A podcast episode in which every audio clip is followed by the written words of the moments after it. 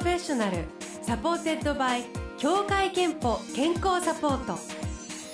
全国健康保険協会東京支部がお送りします。東京 FM Blue Ocean 住吉美紀がお届けしています。木曜日のこの時間は Blue Ocean Professional supported by 協会けんぽ健康サポート。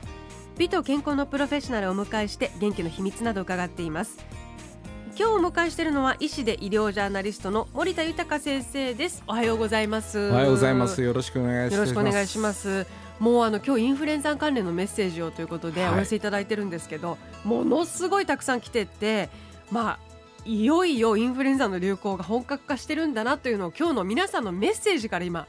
実感している次第です。すごい量のメッセージですよねこれは。そうなんですよ、はい、で先生にもたくさん質問もいただいているので、えー、ちょっといろいろとあの伺っていきたいんですけど、はい、まずは今シーズンの状況について教えてください。ですね。あの1月になって寒くなって乾燥してきたためか、患者数が激増してますよね。で昨日ですね東京都でも警報の基準値を上回ったというふうに言われています。警報が出るんですね。そうですね。で、まあ、今年も、まあ、あの A 型が多いということなんで、まあ、非常に、まあ、から全身の痛みとかあとは高熱が続くというようなことが多いですよね、えー、ワクチンを打っても効果がなかったとか逆にそういう年に限ってインフルエンザにかかってしまってるみたいなさっきメッセージもあったんですけど、うん、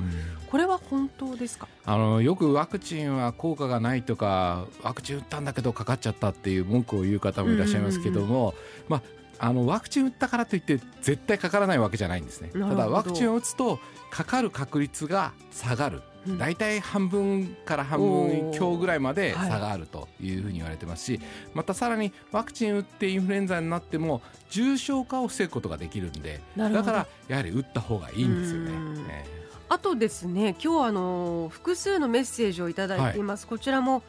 埼玉県の方ですね。40代の女性愛子ママさんから、えー、娘が昨日発生して私は仕事を休んで今聞いてます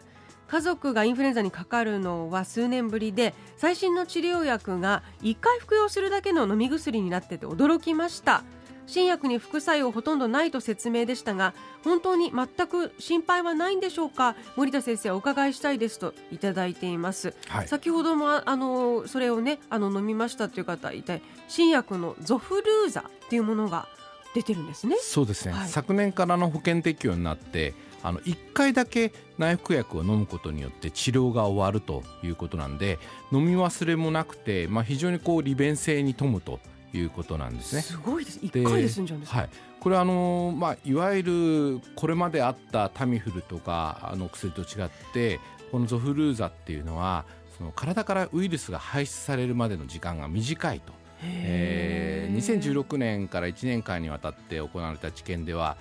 従来の薬よりか2日ぐらい早く体からインフルエンザウイルスが除去されるんではないかと言われてるんですね。ただじゃあもう全部その薬に取って変わるかっていうと、ちょっと心配なこともありまして、はい、まだいわゆる開発して歴史が短いですよね。だから今後1年2年もっとあの年月が経つ間にあの思わぬ予期せぬ副作用が出てくる可能性もあるということを危惧する医師はもういます、はい、あとまあ1回服用した薬っていうのは数日間体の中で効いてますよね。ですから、まあ、頻度は少ないんですけど下痢などの副作用が生じた時に薬をやめるということができないということもありますね。一回飲んだ時に、はい、ですからこれも患者さんもまあ希望をおっしゃるのもいいとは思いますけど、うん、医師と患者さんで、まあ、従来の薬にするかえー、新しいゾフルーザにするのかというのを決めていくということなんでしょうね。なるほどね。じゃあやはり医師とちゃんとお、まあ、相談して逆にそういう疑問があったり心配があったらその場で聞いた方がいいですね。そうですね。あと希望そう希望を自分で言った方がいいですよね、ゾフルーザを飲んでみたいんだけどということを言えば、あの医師もきちっと説明してくれるはずですから。なるほど、はい、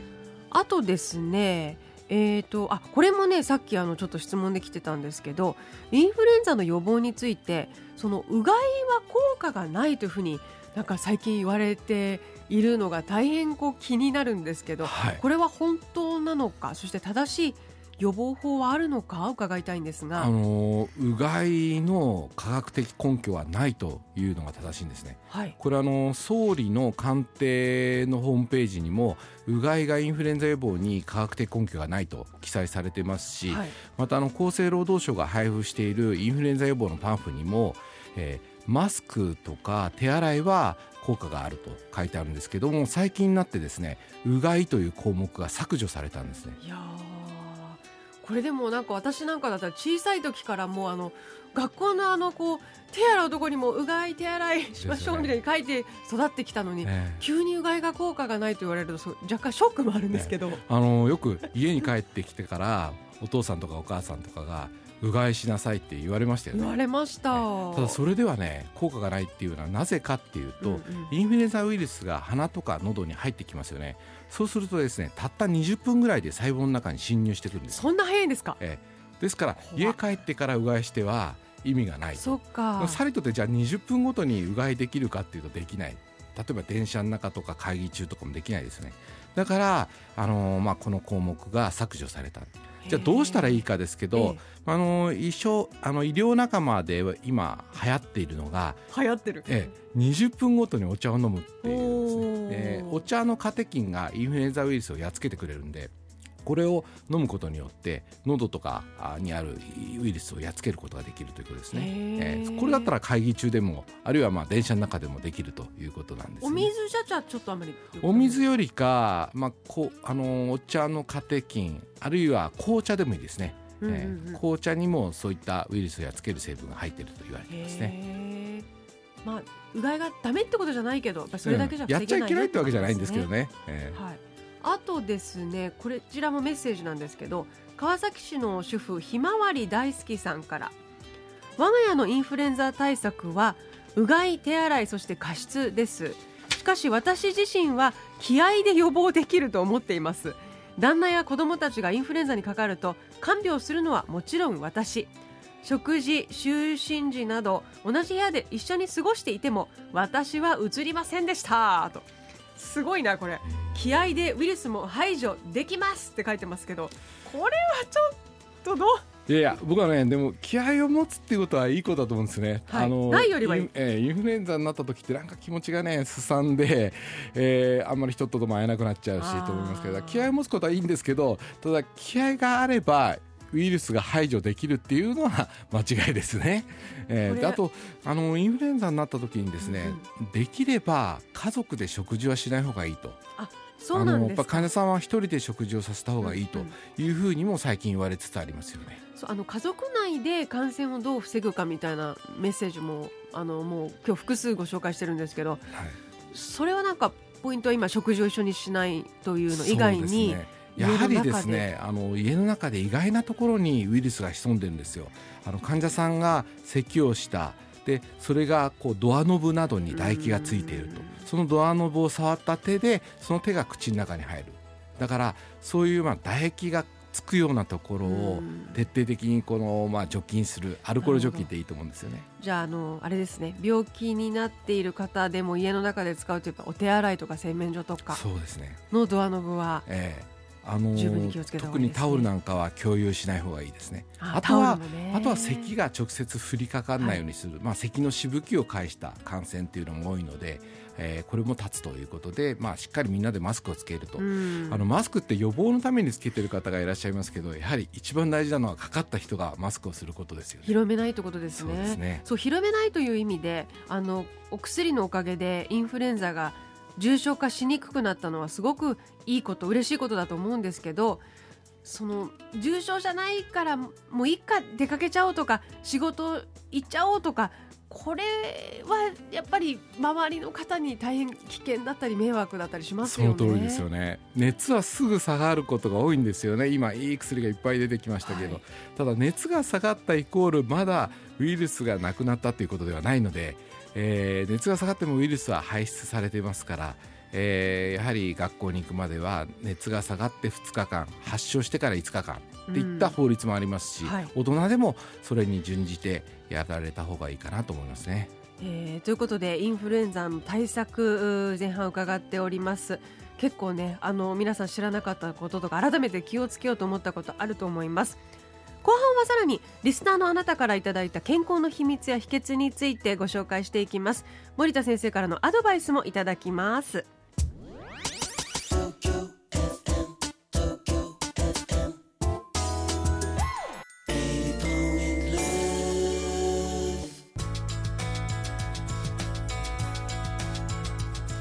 えー、いい曲ですよね。お送りしてるのはゴスペラーズで東京これ冬の響きと書いて東京。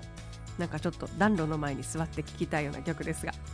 さあ Blue Ocean Professional 今日は医師で医療ジャーナリストの森田豊先生に伺っています。で、えー、ここからはですね Blue Ocean Professional supported by 協会けんぽ健康サポートの番組のホームページで募集しているリスナーのあなたからの健康の秘密や秘訣ご紹介します。森田先生あの何か健康アドバイスありましたらぜひメッセージに対してよろしくお願いします、はい、よろしくお願いします。えーと千葉県の我孫子市からはパートルバイトの女性ソーダガツオさんです。健康の秘密秘訣できるだけ人混みにはいかない。これ意外に大きいと思いますといただいていますこれはいや正しいことですよね、ね、やっぱ人混みに行けば行くほど、まあ、咳のしぶきからウイルスをいただいてしまうということになりますね。ただでもやっぱり社会的にどうしても人混みに行かなきゃいけない時ってありますよね、さっきねあの、えー、今日出張で、えー、あの人混みの多いところに行かなくちゃいけなくて、えー、とても不安だという方いたんですけど、はい、どうしても行く場合はその時にはやはりマスクですよね。マスクかこのマスクの付け方っていうのもとても大事であの鼻の脇とかあと頬の部分、うん、ここのところから、まあ、しぶきが入っちゃうことがあるんですね。だから人混みに侵入するときにはきっちりとマスクをするんですね。密閉というか。密閉するような感じで、うんうんうん、で逆に人混みじゃないところもう本当に公園なんかではそんなにマスクをきっちりすることないんです。これはマスクをメリハリつけて使おうという話なんです。ずっとしてると苦しくなったりね、苦しくなっちゃいますよね、えー、それを利用してみたらいいかなと思います、えー、そしてで、えーと、福島県からいただいてます会社員の女性24歳なーちゃんママさんの健康の秘密秘訣。規則正しい生活です。3食しっかりとり十分な睡眠をとっています。また便秘しないように食物繊維などたくさんとり毎日快便になるよう心がけています。といただいています。いやこれ素晴らしい話ですね。基本の木ですけど、えー、やっぱり効果はある、うん、免疫力を上げる方法って、うん、まあいろんなことがささやかれてますけど基本は睡眠と栄養なんですよね、はいあともう一つ言えば腸内環境と言われていて、まあ、腸の中には免疫細胞の70%があるということなんで、まあ、きちっと食物繊維を取ったりするということはいいんで、まあ、あのこの規則正しい生活をやってる加減においてはインフルエンザになったりするリスクは非常に少ないと思いますけどね。えー、なあちゃんママさんありがとうございます。えー、このようなね健康の秘密秘訣もいただいていますあとですね先生もやっぱりインフルエンザの質問が止まらないというか、たくさん来てるので、もうちょっとインフルエンザの話もよろしいですか、はいはい、えっ、と桜市の会社員の女性33歳山美沙さん。えー、質問です。現在6ヶ月の赤ちゃんがいるんですがインフルエンザの予防接種受けてません。これだけ流行していると今からでも予防接種を受けた方がいいのか迷ってます。そもそも1歳にも満たない子どもは予防接種を受けて大丈夫なんでしょうか？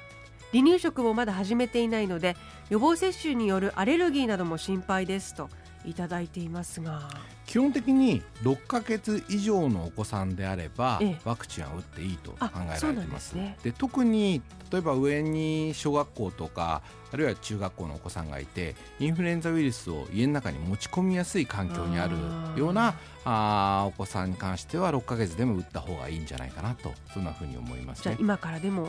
でであの今打つと大体2週間後に抗体がつくんですよね、はい、で、まあ、2月になってもまだまだピークはありますんで、えー、打っていいんじゃないかなと思いますね。なるほど。あと,、えーと、こちらも葛飾区のパートアルバイトの女性39歳恵子さん。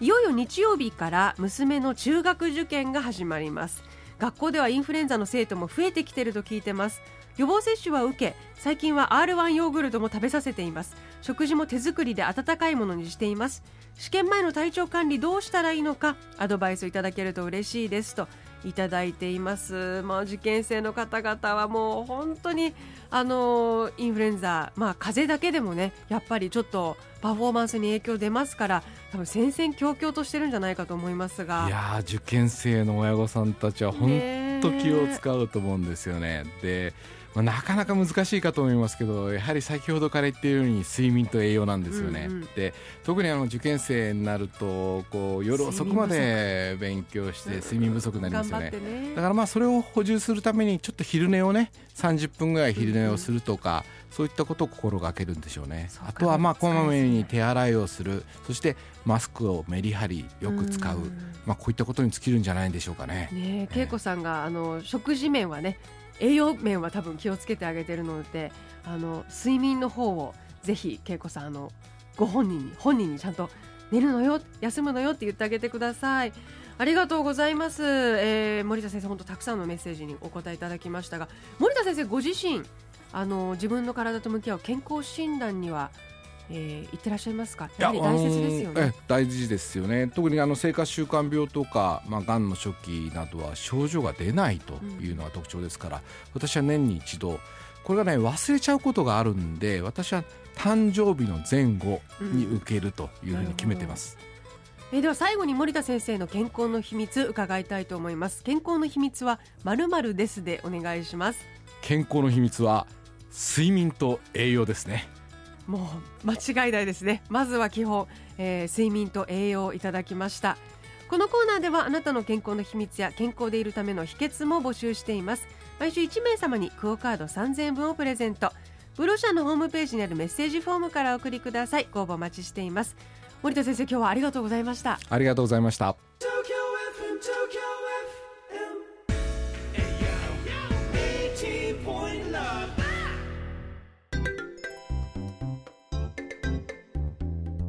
あなたの健康をサポートする協会憲法東京支部からのお知らせです。COPD 慢性閉塞性肺疾患という病気をご存知ですか？別名タバコ病とも言われ長年の喫煙習慣によって肺の細胞が徐々に破壊される病気ですが咳や息切れなど風邪に似た症状のため放置してしまう人が少なくありません。喫煙歴が長く慢性の咳にお悩みの方は医療機関で呼吸機能検査を受けてみてください。COPD に関して詳しくは協会けんぽのホームページをご覧ください。 Blue Ocean Professional supported by 協会けんぽ健康サポート。全国健康保険協会東京支部がお送りしました。